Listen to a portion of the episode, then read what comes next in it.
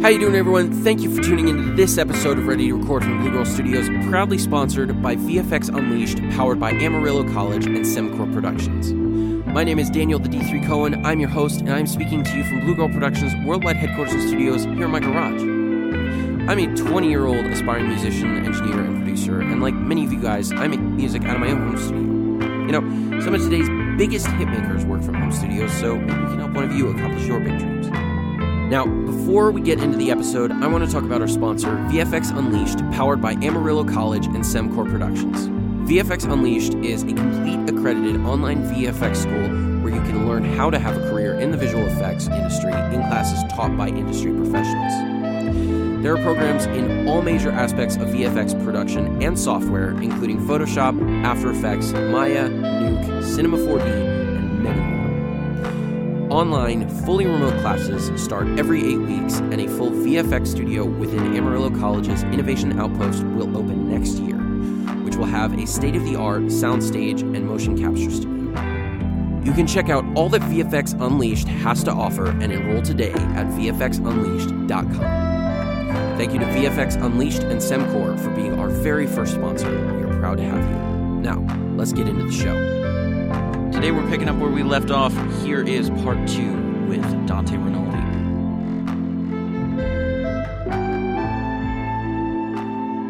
Let me throw this out at you. Let me say that. How about this? I'd love to hear your thoughts. Phil Spector, right? The wall of sound. Everybody knows that that was just an incredible thing. And then think about how he achieved that. Like, he would have them play for 6 to 8 hours without even hitting the record button, right? Because he wanted them exhausted.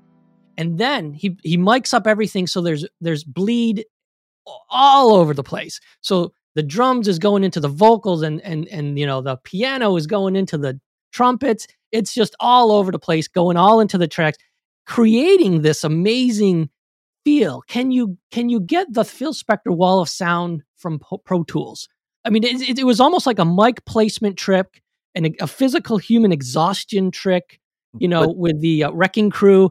I mean, it's like, how do you duplicate that digitally or in a basement? But that's not a room related thing.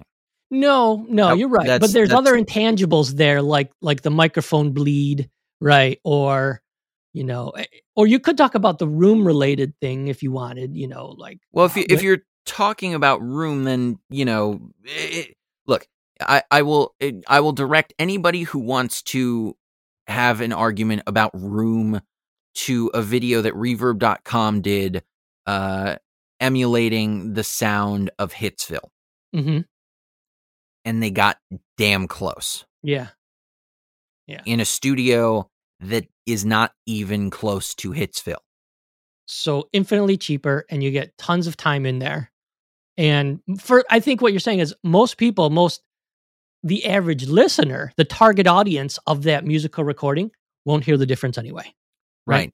And added on to that, the small band that's playing to 200 people tomorrow night, mm-hmm. They don't care. Mm-hmm. They want the music out so they can sell the CD or the download code or the USB-C stick at their merch booth. Right. Well, because they're new, right? Right now, their biggest thing is exposure. It's a commodity. Exposure. When they're big, when they're huge, and they never want to tour anymore, and maybe they're the Beatles of 1968 or whatever, they're going to start playing to get different sounds, right? And maybe it's not so much a digital thing. Maybe they're now traveling the world for a strange acoustic effect that's happening behind this waterfall or who knows what, right? So they're kind of in a different world, you know, than they would be when they're young. They're cutting their teeth. They just need someone to listen to their music, right? But at the same time, there's Les Claypool, who hasn't recorded a record at any other studio but his own since 1995. Mm-hmm. There's Pete Townsend, who doesn't really do the Who records at his own studio, but has been doing basics at his own studio since the 70s. Yeah. And there's there's. So when you hear musicians that say we got to find this new tone, this new room tone, this new sound. We got to find a place. We're going to travel to whatever. We're going to travel to the Bahamas. Is it just kind of pompous, kind of like PR to say, yeah, we had to go to Shanghai to get this sound? Is it just kind of, lip service to give more, mysterious, whatever to the recording process of what they're trying to say? You do the travel if you're, if you have the money, if you have the label backing, if you have if you are intrigued by this stuff. I mean, it's, like I had a conversation with a few engineers about walls, nothing more, not gear, not diffusion techniques, not size of room. You mean like construction materials? Walls. Yeah. What are the walls made of? What's the ceiling? Yeah. Who built the floor? What is the floor? Yeah. Is it decoupled from the other floor? Yes. What's it decoupled from the floor with? Look. Does it change the sound though? Does it change the sound? Everything changes sound. Sure.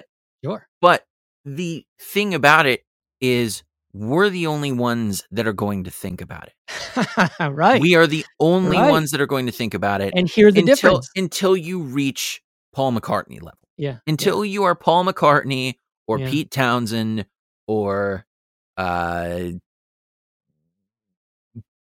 Mercury. Sure. You're not going to think about or listen to that stuff.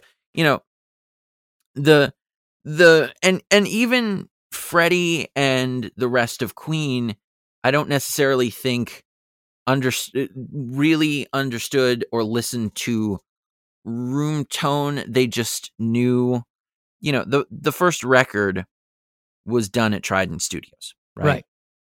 And they hated it because they wanted big drum sounds, but Trident had their set sound. This is what this kit sounds like. This is what guitars are supposed to sound like. This is how we mic this. This is how we mic your vocal. This is how we mic a piano. This is where the guitar amps get placed.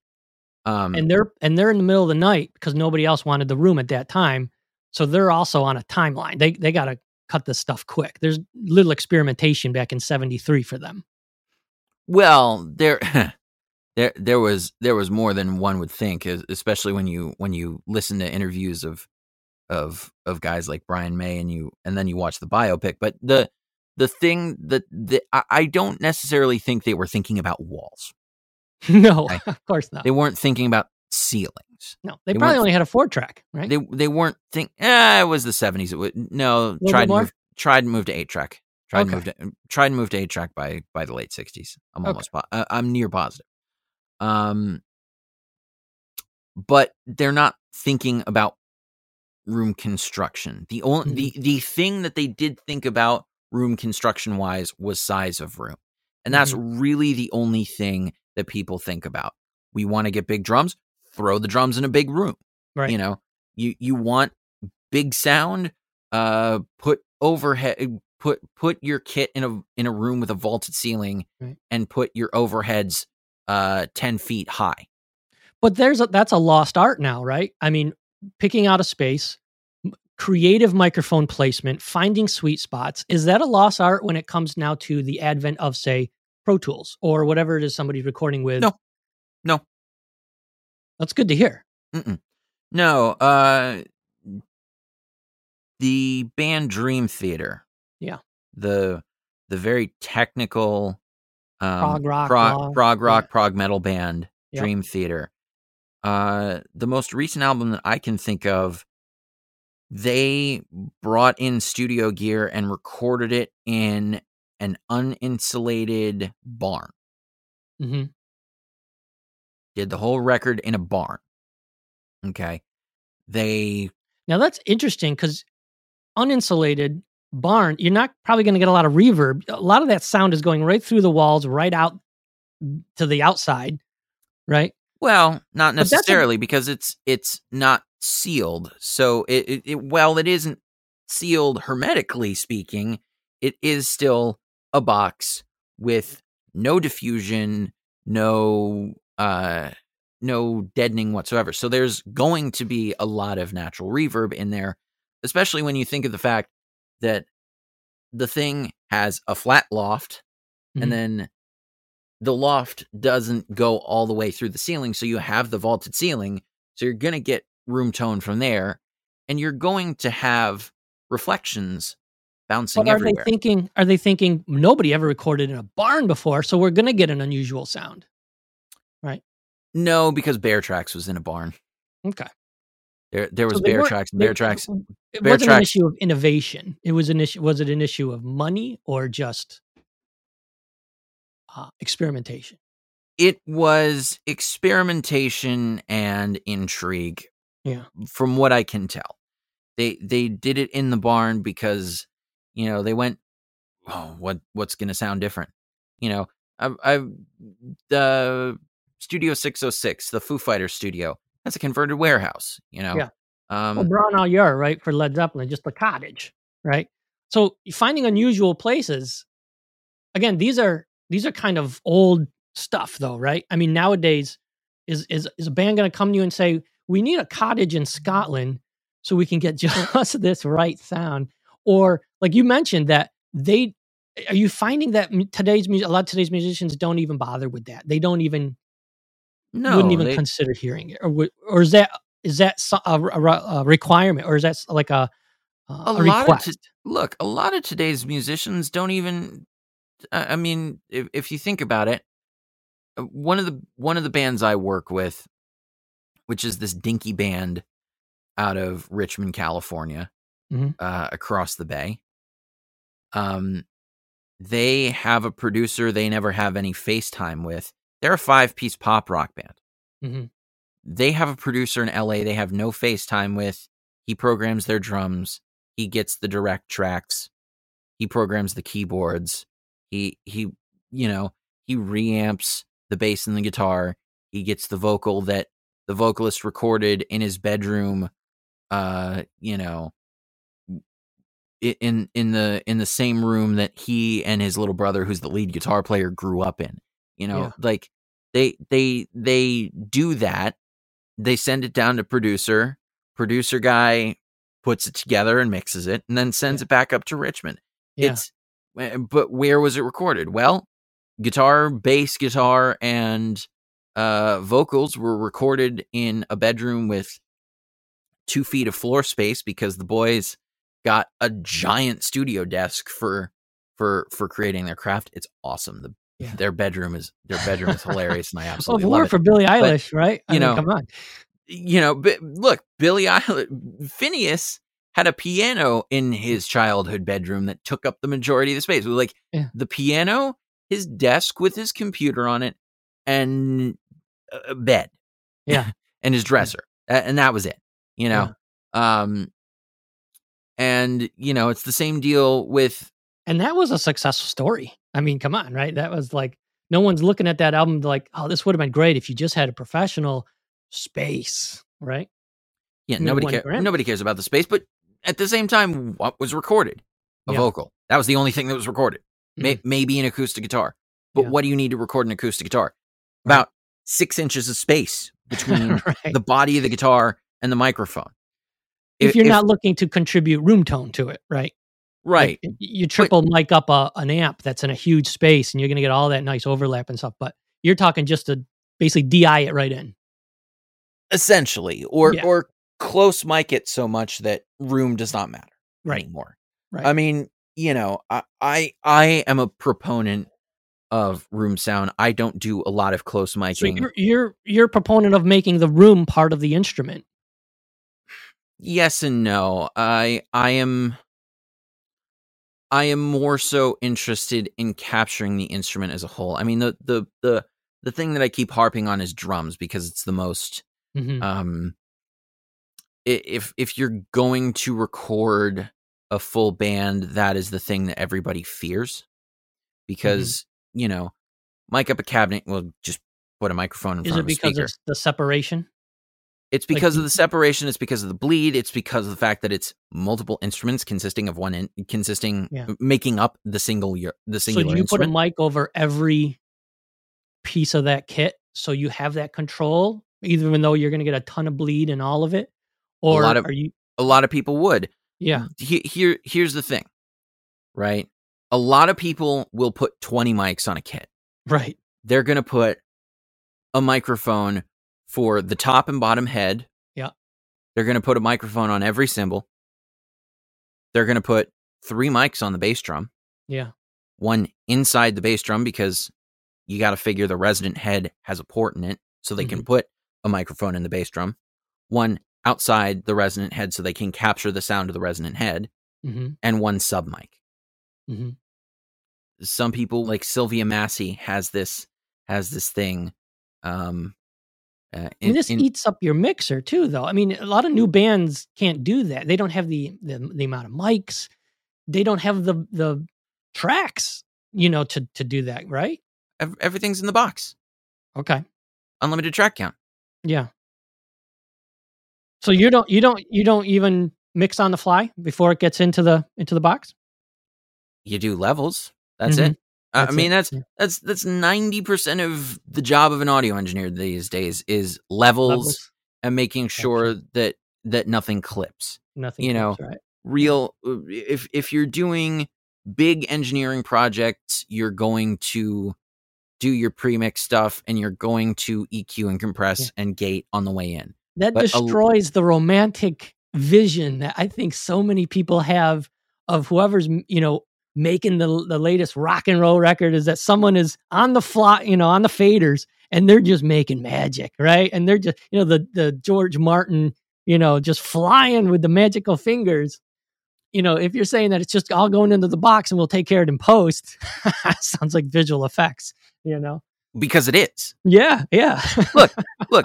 Our industry, I mean, let me ask you, when did you start? Where was your starting point in the VFX industry? 15 years ago, maybe. So as far as movies, like when you see a movie and you're like, oh, that's what I want to do. I think a lot of people probably are like, oh, Jurassic Park looks amazing. That's what I want to do someday. And you take the roundabout tour to get there. I've been through a bunch of different industries, video games and graphic design and all kinds of stuff. But you land where you love because you've seen something that just triggers it, right? Mm-hmm. And that's, and I think when a lot of people are thinking of, I want to be a musician, maybe they've seen footage of, people huddled around a mixer thinking, no, that's not it. That's it right there. And then they just move some faders around. But you're saying that's not the industry anymore. The industry is capture.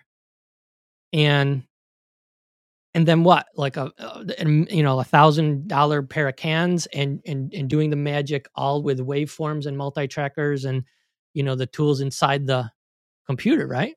I mean, in a way, that's what it's always been. You never mixed while you did. And some people still do this. Like there's a guy named Chris Mara. He runs a company called Mara Machines, which it does restorations of exclusively MCI tape machines, and he's very popular in that world. But he also has a giant studio in Nashville called Welcome to 1979. And one of the things that they do, and they sell it as a service, is okay, we're going to cut your record. We'll have 3 engineers on team, 1 assistant to set up the mics and be in the room with you, 1 in the control room mixing as you're going, and 1 down in the mastering room. And we're not even going to cut to tape. We're not going to cut to digital. We're going to cut to the lacquer, and that's going to be your record. Wow. So that is no possible. Pressure. What you're describing. There. Right. It's very much like making a record in 1938 because you're just cutting direct to lacquer. There's no room for error. There's, and there's no tester track, right?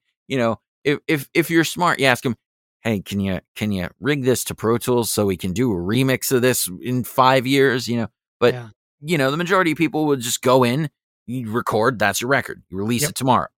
But that never happened then.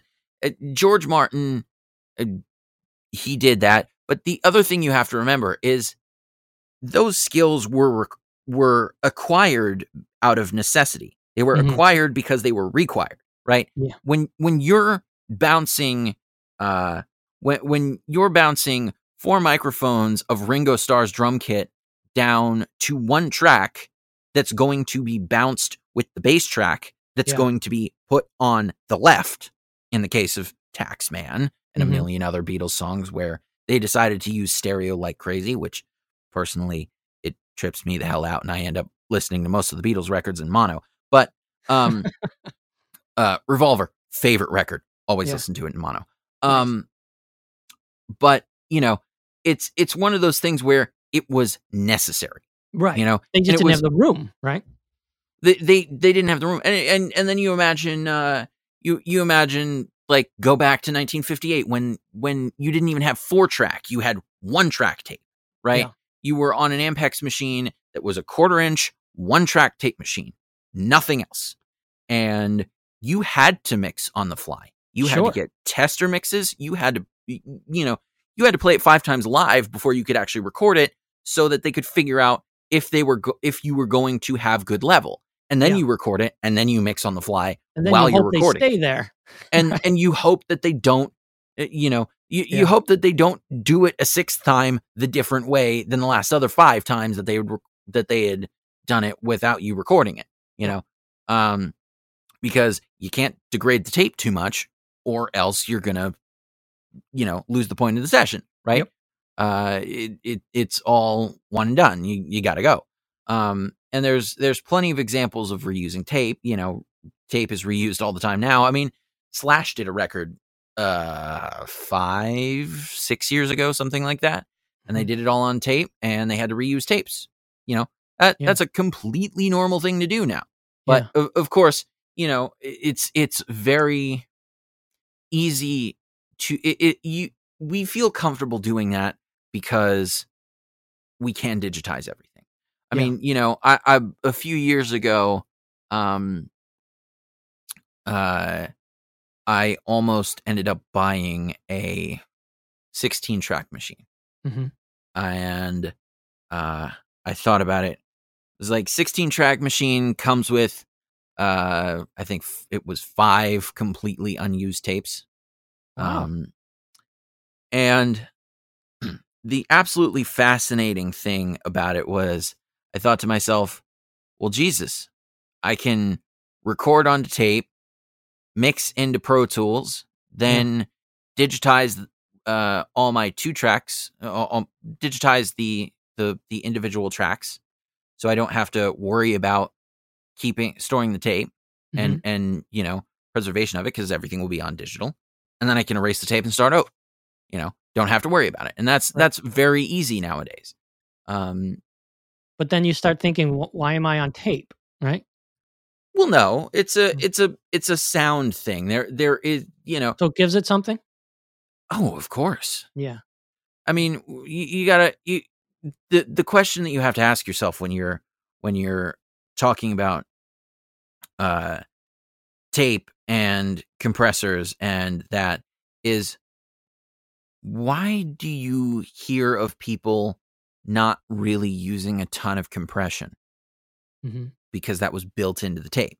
You only had, because you had 24 streams of audio side by side, and you had to avoid crosstalk and the sheer nature of magnetized rust on going over a magnet to write and to read to the ferrous rust.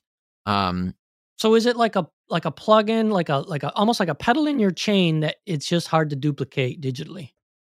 There are a lot of good ways to duplicate it digitally, but it's a thing. It's one of those things that the other thing is its feel.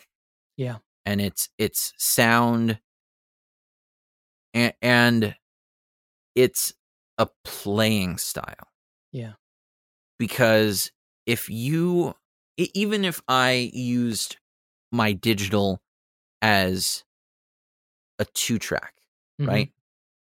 And mixed it into digital and sent the digital file out for master. And it would from that, it would never be analog again, right? Would not go out to be duplicated onto cassettes. It would not be on an 8-track. It would not be anything related to, you know, it would not be on vinyl, right? Right. And even if it were, it wouldn't matter because it was already mixed to digital and then mastered to digital. You've already lost the information. So you've already kind of, I mean, you bring a lot of it back by putting it on vinyl, mm-hmm. but you do lose a little bit of integrity because you've sampled it and now you're bringing it back into digital. Right. It's the connected back into analog. Yep. But at the same time, you, by bringing it back out into analog world, you do round out waveform. But, you know, there's a million ways to skin mm-hmm. that cat. But the thing about it is tape now, for a lot of us, tape is a goal. Mm-hmm. At least as a musician, for me, tape is a goal.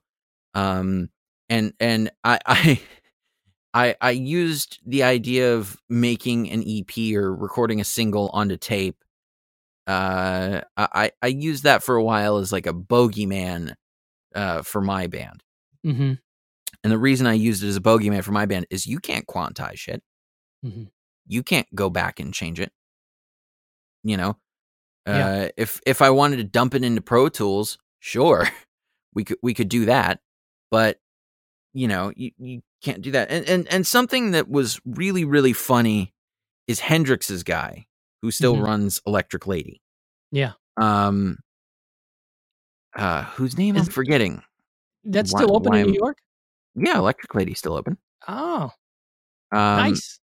You made me believe that a lot of the studios were all mothballed, and that would be a sad thing. No, it's the. I mean, there's so many. There are a million studios still open, but for every studio open, there are. Yeah. You know, for every one open, there's probably about 100 closed. Wow. Okay. You know, because there. You know, you used to have Studio Row in LA. Yeah. Some of the best studios in the world, I mean, yes, they were the best studios in the world, but they were all in Los Angeles. But some of those studios are now Walgreens and Safeway and, you know, whatever insert common commodity here, right? And that's the evolution of the craft, right? Right. There was a very, very famous studio here in San Francisco, actually, at the address 827 Folsom Street. Mm-hmm. 827 Folsom Street doesn't exist anymore. What stands where that was is a completely different number, and it's an apartment complex. Yeah, you know, there's. There are so many of them gone, but there are plenty left. Sunset Sound's there, Capitol's there, the old RCA building still has a studio in it. It's given the power back to the musicians, right? Because before it was like studio time was held over the head of musicians from the labels, right? But now, do we not get a ton more creative output because of the bottleneck is not there of saying, I got to get in that space? Yes and no. I think there's a lot more good music that's allowed to be released, mm-hmm. but at the same time, there's a lot more garbage. Yeah, that's also allowed to be released. Yeah. So there's, you know, with the advent of independent releasing and the advent of everyone and every room is a studio. Your bathroom's now a studio, Dante. Congratulations. Yeah. Right. And no one's there to curate it, and it's out there competing with everything else on the internet, right? Right. That's the one, that was the one good thing about labels and, you know, and having the bottleneck of a recording studio is like quality control. Right? You could quality control things, right? Yeah. And that's not there anymore. For a lot of stuff out there. Yeah. Not for a lot of things. I mean, you know, the bad stuff gets weeded out, I'm sure, but at the same time, we're in what I call the era of the Lil. Mm-hmm. You know, Lil Yachty, Lil Xan, Lil whatever. Yeah. Lil Pump, you know, all these really what I would call generic kind of commercial, don't care about the music people, right? Yeah. And if they care about the music, well, hey, I'm sorry, it doesn't sound like it. But they're following a formula because they saw other people make money. Right. They're Lil. They have stupid tattoos and talk about fucking bitches and doing cocaine off of her ass or whatever. And you're just like, do we need the 30th person to tell us about this stuff? Yeah. You know, and they and then there's, you know, the advent of all these people, you know, let me ask you, in the world of VFX and film and, you know, film these days, well, not exactly the same, is still pretty similar. You can kind of release whatever you want. You could put an independent movie on YouTube or Vimeo or whatever, and, you know, it can be there, and you don't, you know, you can release whatever garbage you want. It's the double-edged sword of, you know, the tools are more affordable. They're more, you know, accessible. And that immediately everyone thinks, great, more awesome content. Yeah. And no, you know, and it's like, hey, it's great. Everyone can make a movie. And it's like, oh shit, everybody can make a movie. So you're absolutely right. And it just creates so much noise, and it's harder for the talent, the people who deserve to be listened to because they're bringing something different, or they have, you know, they've thought about what they're doing and they're putting effort and the blood, sweat, and tears into it. They get lost in the noise, right?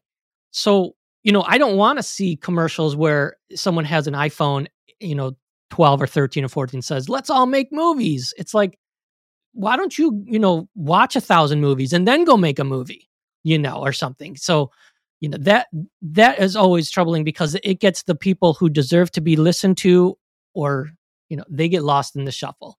It makes things harder for everybody. So, but what are you going to do? The horse is already out of the barn, right?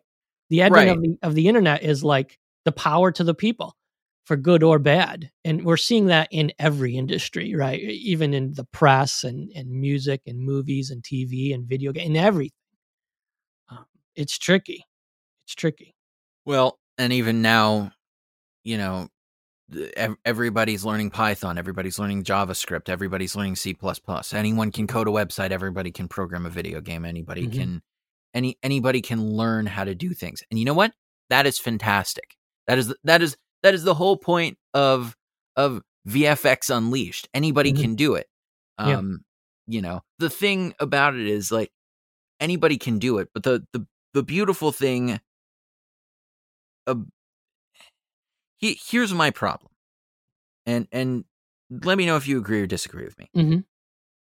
We have tools. We've built tools. For me, I've built this podcast, right? I talk to professionals in primarily in the audio industry, you know, producers, engineers, equipment designers, people that understand schematics, people that understand arrangement and produce based on arrangement, you know, and they share their knowledge. You know, this show sponsor VFX Unleashed, right? Which you are a part of. Yeah. We in that brand, anybody can come in and acquire the tools. And because they can acquire the tools, they also acquire some amount of experience because they are learning, they're being taught. Right. And sure, in a lot of ways, you're kind of learning at your own pace because it's an online academy and there's a lot of stuff doing it. But at the same time, that's a lot different. What we're doing with this podcast and with, you know, things like VFX Unleashed is we're a platform to go to. Yeah. But the issue is our competition.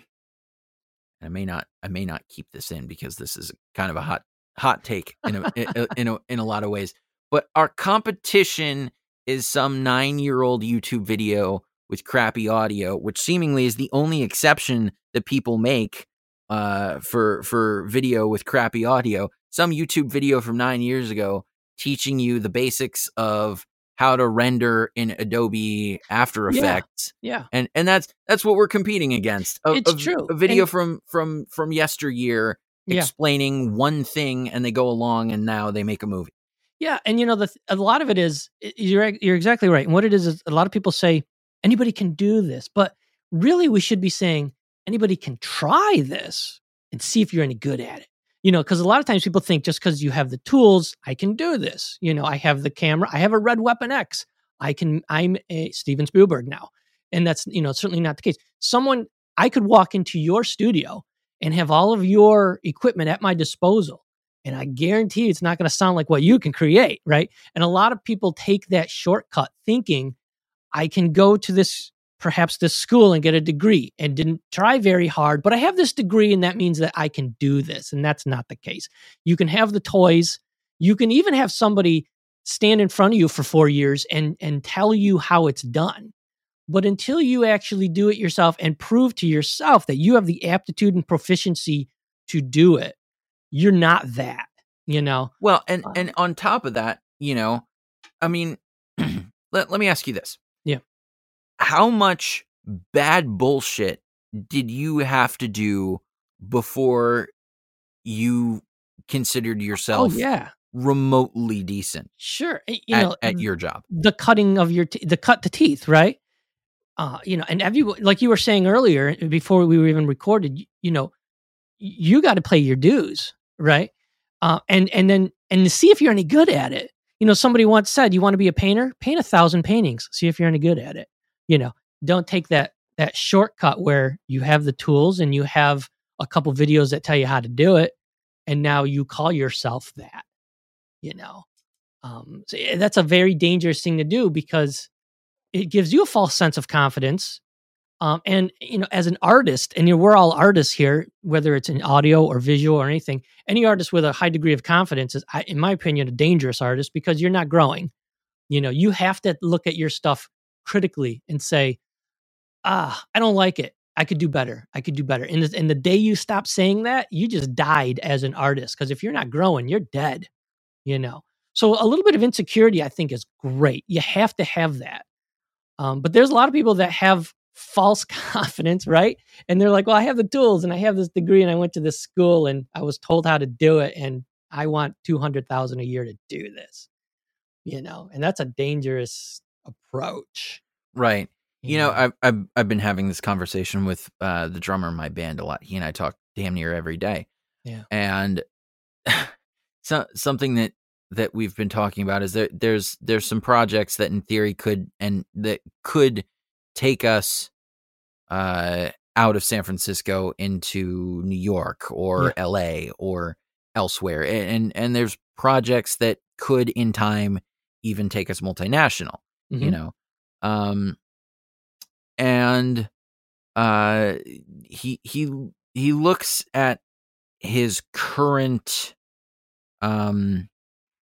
He looks at his current playing ability, and he scrutinizes it against all these people that he listens to, and goes, I don't have that time. You don't have that time. We don't all have that time. You know, we don't have these abilities. And I go, look, we've not had that practice.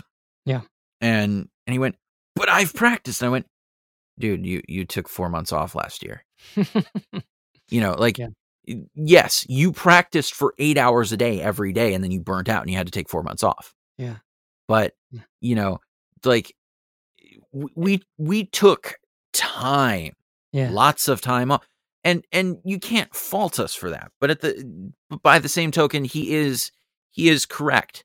But even so, while he is correct, he will never, my guess, and this is something that I still think about, even though I've been told of my musical prowess or my technical ability or what have you. You know, the ability will never be separated from, or shouldn't be separated from, the seeing and listening to other people do it, and you think they're better than you. Sure. You know?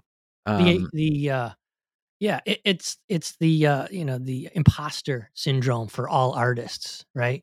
Right. Even the great ones think I'm a fraud. You know, when back in '80, when Zeppelin was about to break up because of John Bonham's death, he was considered one of the greatest drummers of all time, and he would have conversations, you know, with Robert to say, "I suck. I am a lousy drummer. I cannot do this." You know, after how many albums and world tours and millions of dollars in cars, right? And I think that's just the curse of the artist: is you're going to be self-deprecating, and you're going to say, oh, "What am I doing?" You know, I and it's usually like an issue of I have better taste than what I think I'm producing, right? And that's kind of good.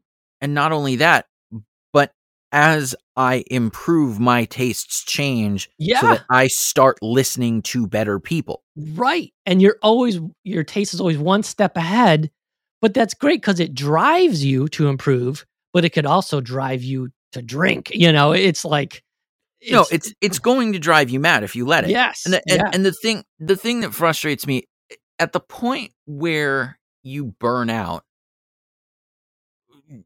you got to realize you're doing something wrong. Yeah. And this is not just a musician thing. This is like an audio engineer thing. This is a this is a producer thing. This is a VFX person thing. You know, like I know I've gotten close to burnout many times, or I've burnt out for a day, right? And never that long. You know, have you experienced that? Where it's like a lot of burnout. Yeah, burnout's huge in visual effects. It's huge. I'm sure.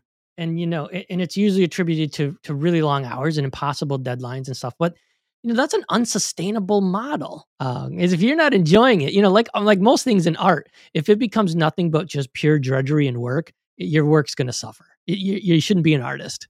You know, if you stop loving music because you're just listening to a metronome, you kind of forget why you got into it. Have you needed to take a long period of time off after a project before? Well, it's always good to take a break. Taking breaks is good. You got to get away, because if you get away, you change perspectives, you take a walk, you do whatever you got to do, you take a couple weeks off, and then you're reminded of why you love something, and you go back because you want to do more of it, right? You want to see what else you can achieve. Right.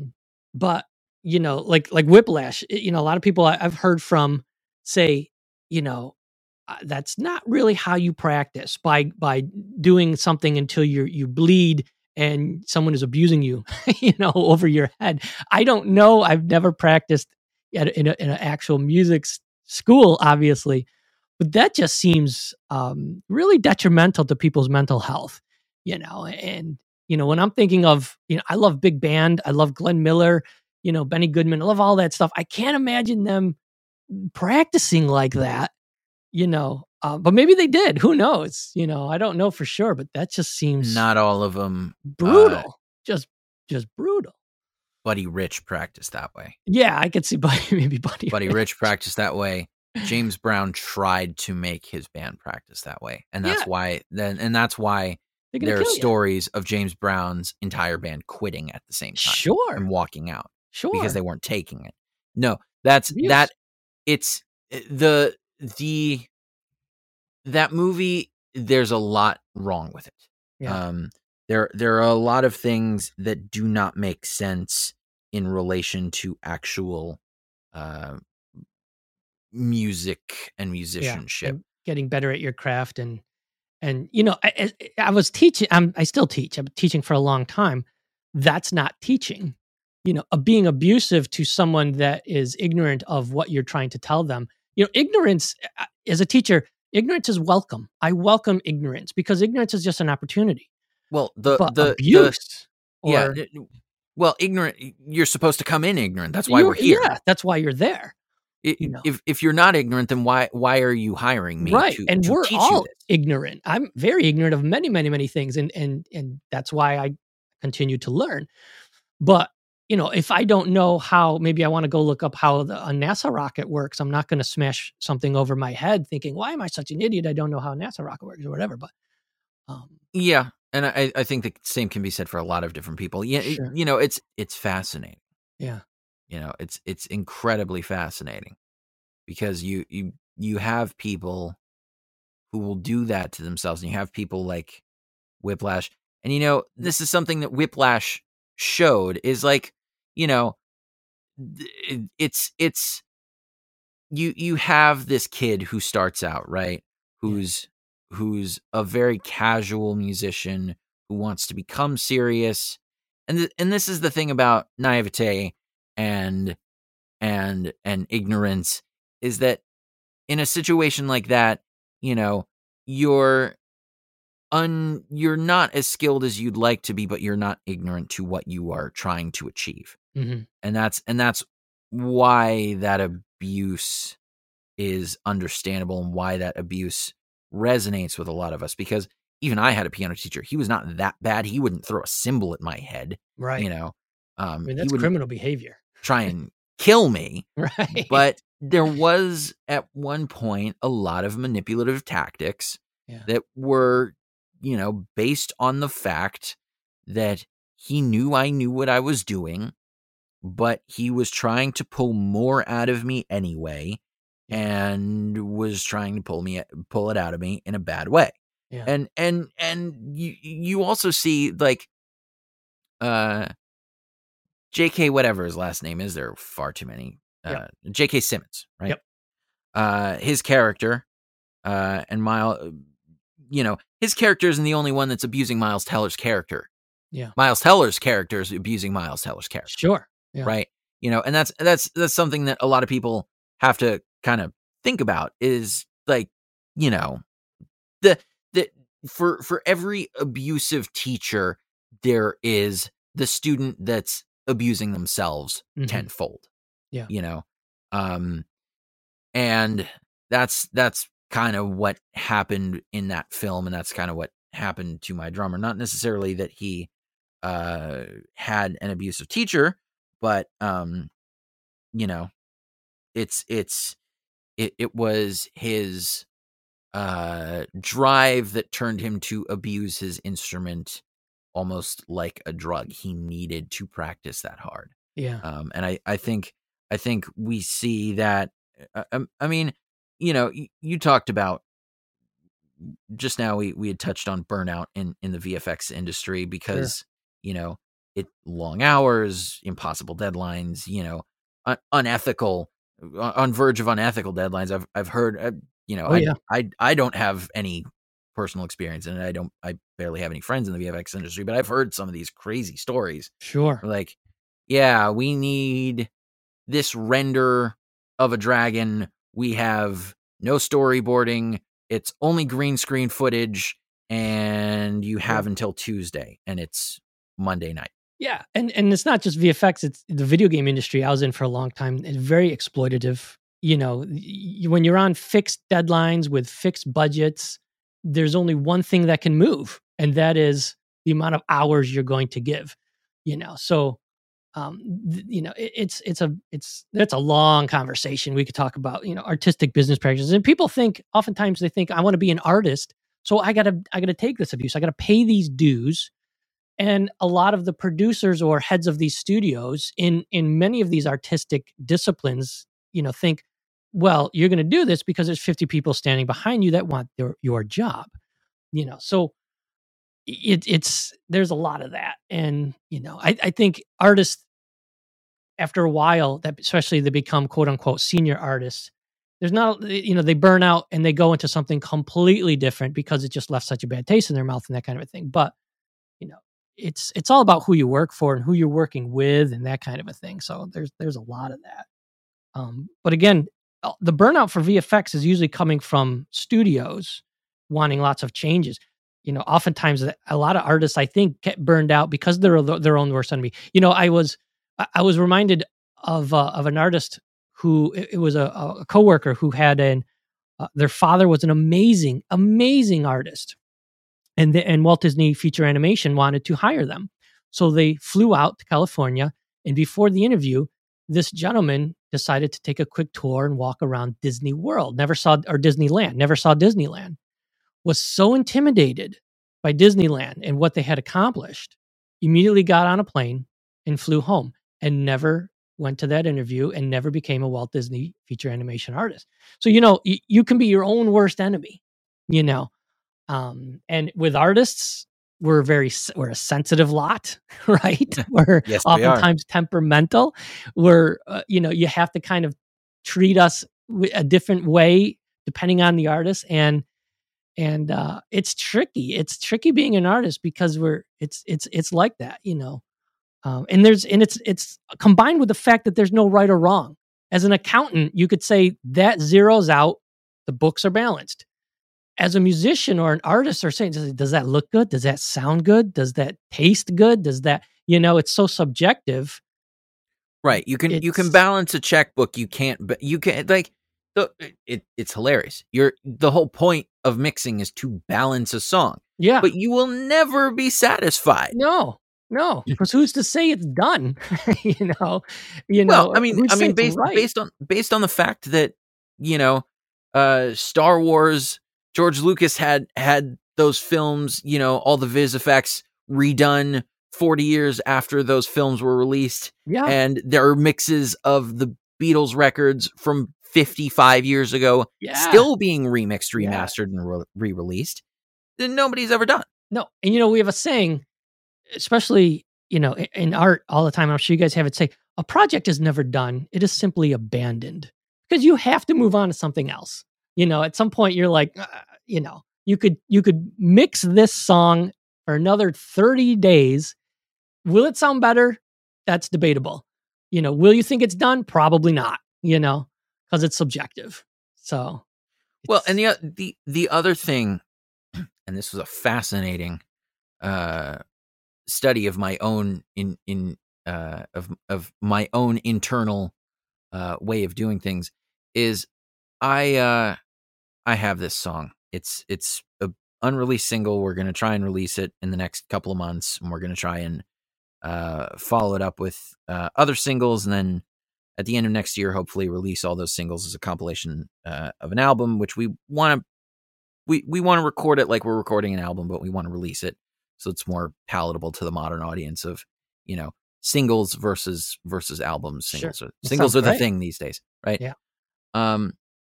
And very, very early on in the process, just out of curiosity, I bounced all of my audio stems out of the software that I was recording and mixing into, put them into a different software. I was recording and mixing in Reason. I decided to bounce it out and put it in Pro Tools for a day. Yeah. Just to see what the hell would happen, and redid the mix in Pro Tools. And, I wasn't going to pursue that mix. Yeah. I had no intention of finishing it. I just wanted to see what would happen if I approached it from a different angle and was completely different, and it wasn't something that I liked or disliked. It was just, okay, because it was a case study of what I would do. Right. Sure. But it told me, and, I'm not sure if you've done this with, do you work with multiple softwares, or do you stick with one? Absolutely. Lots of different software. Sure. And would you say that there are a lot of them that do basically the same stuff? Yeah, there's lots of overlap. Sure. Right. So let me ask you this. Yeah.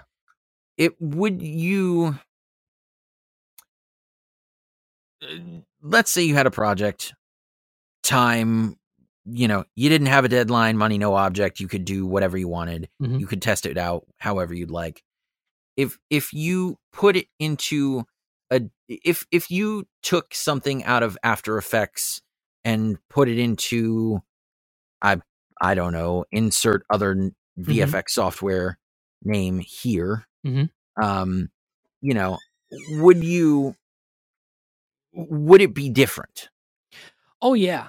Yeah. And that explorative kind of mentality is huge. And it's and it kind of, even if it doesn't turn out and it turns into a disaster, you learn something from it, And I'm kind of reminded that oftentimes in visual effects and in movie making, there's a formula that's kind of very adopted, and people say this is how you got to do it.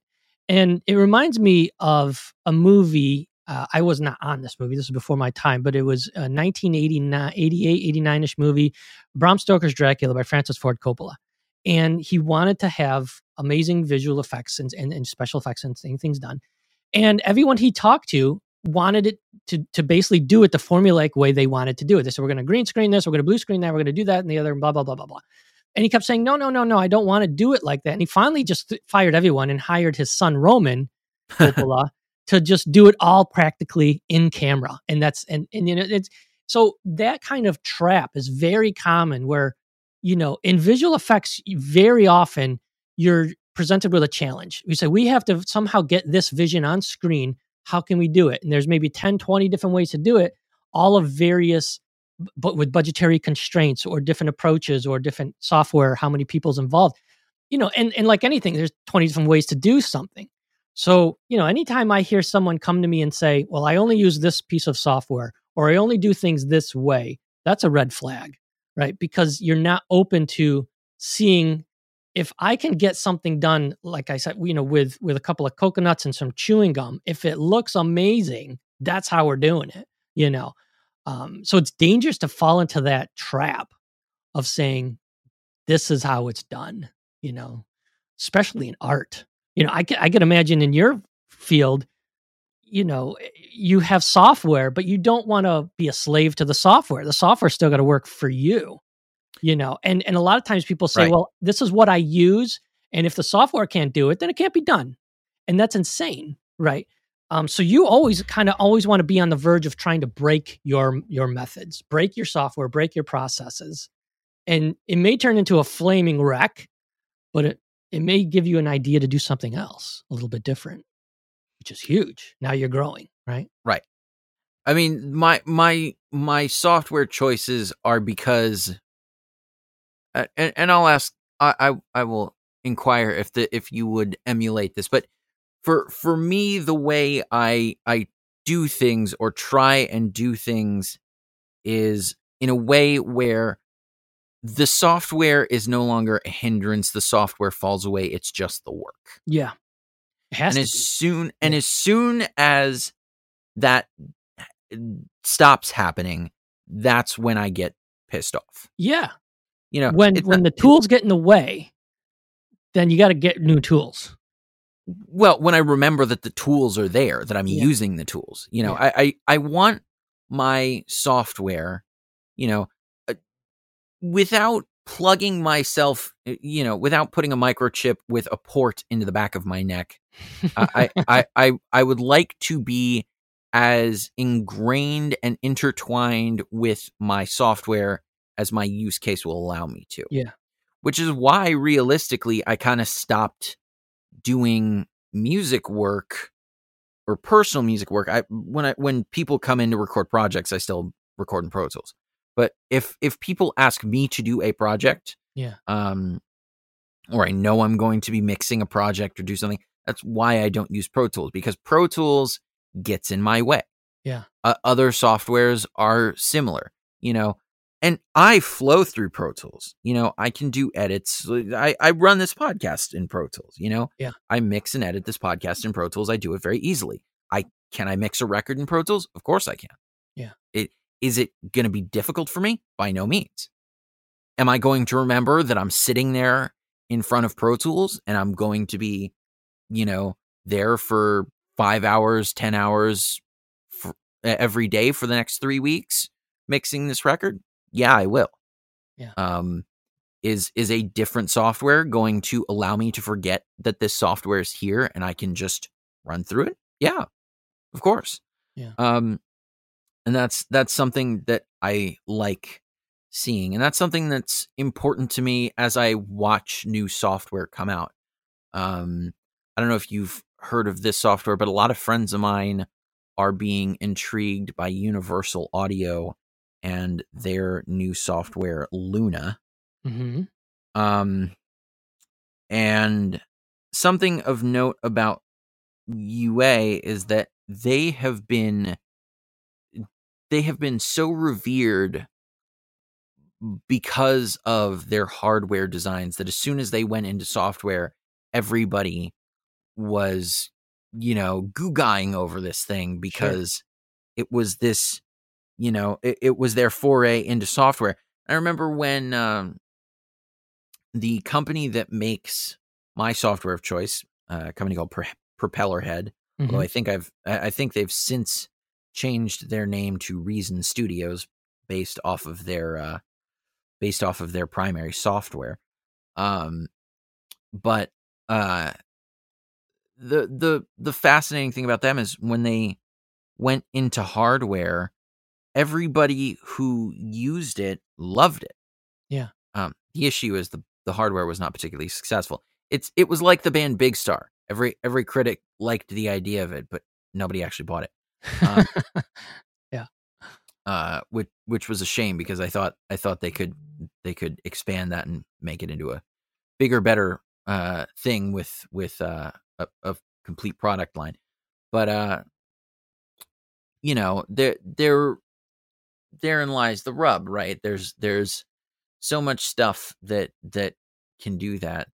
But those two things, they were, you know, I'm sorry that the hardware never took off in the case of my preferred music software company.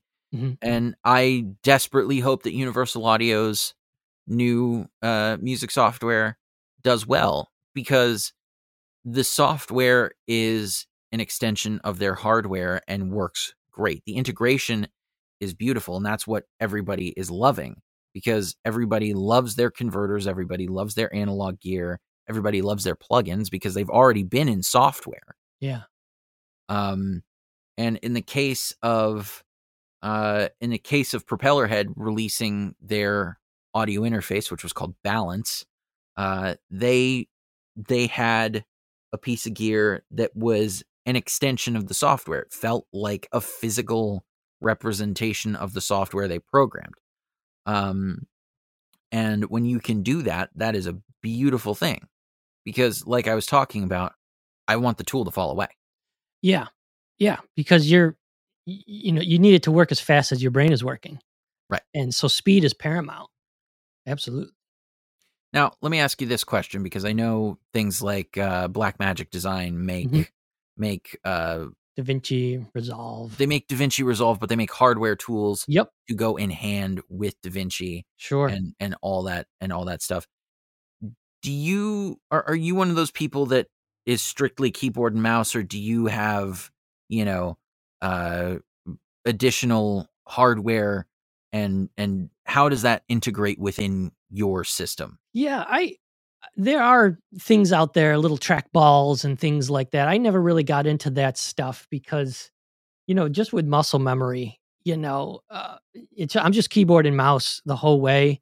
And, you know, you mentioned After Effects a couple of times. After Effects has basically a huge problem that you've been describing, is that, you know, it's sometimes some of the software is built where they're not really listening to the user base. And I don't even think sometimes they're using the same software that they're building, because it's slow. It gets in your way. I don't want to have to look for things. You know, when at first it's like, you know, I've always likened it to playing guitar, where, you know, at first you want to learn guitar and you can't really play any song because you're just trying to get from that G to that C chord, right? And it doesn't sound like anything, and there's no rhythm to it. And then after a while, you stop fighting the guitar, and you can get to those chords pretty quick. And then once you're there, you're actually listening to the music that guitar is actually producing. And now that's an extra degree of enjoyment, right? And that's kind of like how we do with these tools, is like, it needs to be an extension of yourself, that it moves so fluidly and so quickly that if I'm doing too many steps, I'm going to lose my creative train of thought and I'm going to get angry at the tool, right? So that's paramount, you know, and that only comes with time. You know, a lot of new students, they probably want to race through guitar because they just want to play that awesome song they love, and they don't finger properly, perhaps something, and they skip over it. And what you're doing is you're reinforcing garbage, right? Because you're not slowing down, unfortunately, to get it done. And you know, that's kind of like how software is. When you become an expert, like you're at the level you're at now, it's got to fall away. you know, it's got to be just something that's helping you and almost predicting what you're going to do next. Or otherwise, it's in the way, right? And can't happen. There's this famous Bruce Lee quote that I think applies to people in our field incredibly well. Yeah.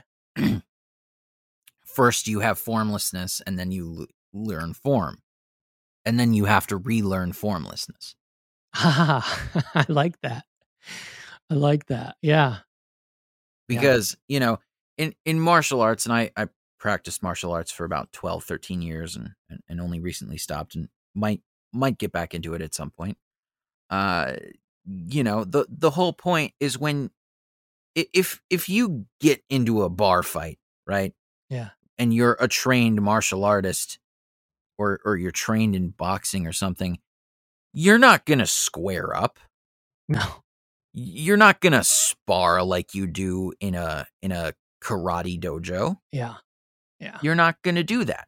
You're going to fight tooth and nail. Yeah. And use every tool you possibly can. Sure. But the thing about the tools is you're going to forget the tools exist and you're going to use them as an extension of yourself. Mm-hmm. And it's the same thing here. You know, it does not matter that I know what command option F7 will do. Mm-hmm. It doesn't. It matters that it happens. I know what will happen, but I don't need to know what will happen because it's already there. It's a thoughtless endeavor, right? Yeah. And that's why I love that quote so much, because it's you know, it encompasses everything from musicianship to, and that's the true state of an artist, right? Because like when I'm starting to teach animation, there's principles of animation and I could read them off like it's some kind of recipe, right? But it's like driving a car. When you're driving a car, you're not actually going through the rules of the road in your head. You're just driving. And you have to get to that level of comfortableness to truly see what you're capable of. You know, and it's like, you know, as a musician, if you're hindered by trying to figure out how to do that B7 sustained 4, whatever it is, if you're looking for that chord, you're not in the music, are you? You know, you're kind of detached and you're a little bit worse for it because now you're struggling instead of really in the zone, you know?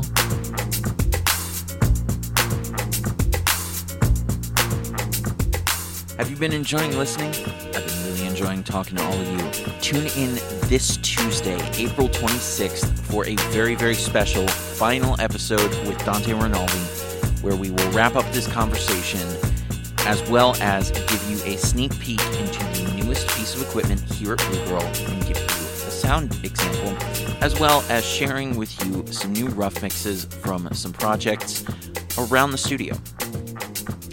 Of course, there will be more gear to geek out on and more music to share with all of you, but for right now, this is Daniel the D3 Cohen signing off from Blue Girl Productions worldwide headquarters and studios right here in San Francisco, California. We're ready to record.